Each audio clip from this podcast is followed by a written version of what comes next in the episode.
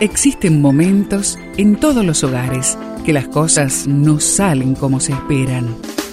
Susana y Gustavo Piñeiro te traen soluciones para tener un hogar diferente y duradero. Quédate con nosotros, porque ahora comienza Hogares de Esperanza. La muerte y la vida están en el poder de la lengua, y los que gustan usarla comerán de su fruto. Proverbios 18, 21. Este texto lo encuentras en la Biblia. Las palabras son las herramientas más importantes y poderosas que Dios nos ha dado. Las palabras pueden edificar o destruir el corazón de un niño, los sueños de un esposo, el amor de una esposa. Para edificar con palabras necesitamos expresar el amor en forma visible.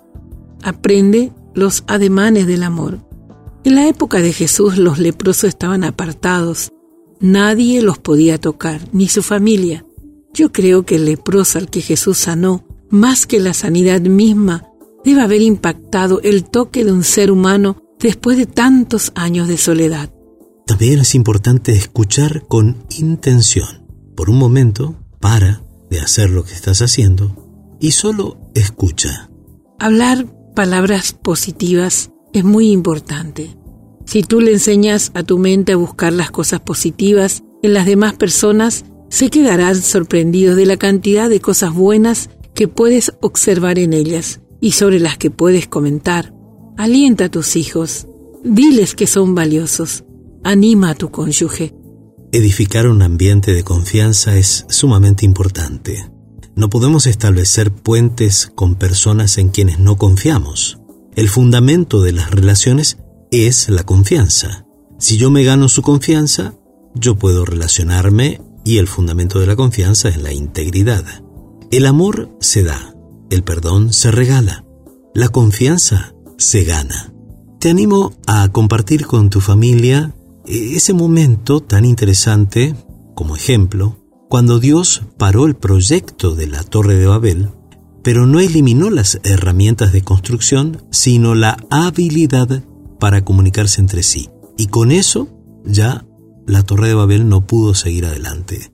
Te invito a orar.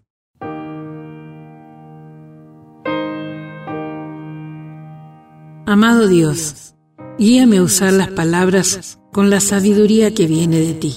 Señor, ayúdanos a edificarnos con palabras con palabras asertivas, buenas. Y te lo pedimos juntos en el nombre de Jesús. Amén.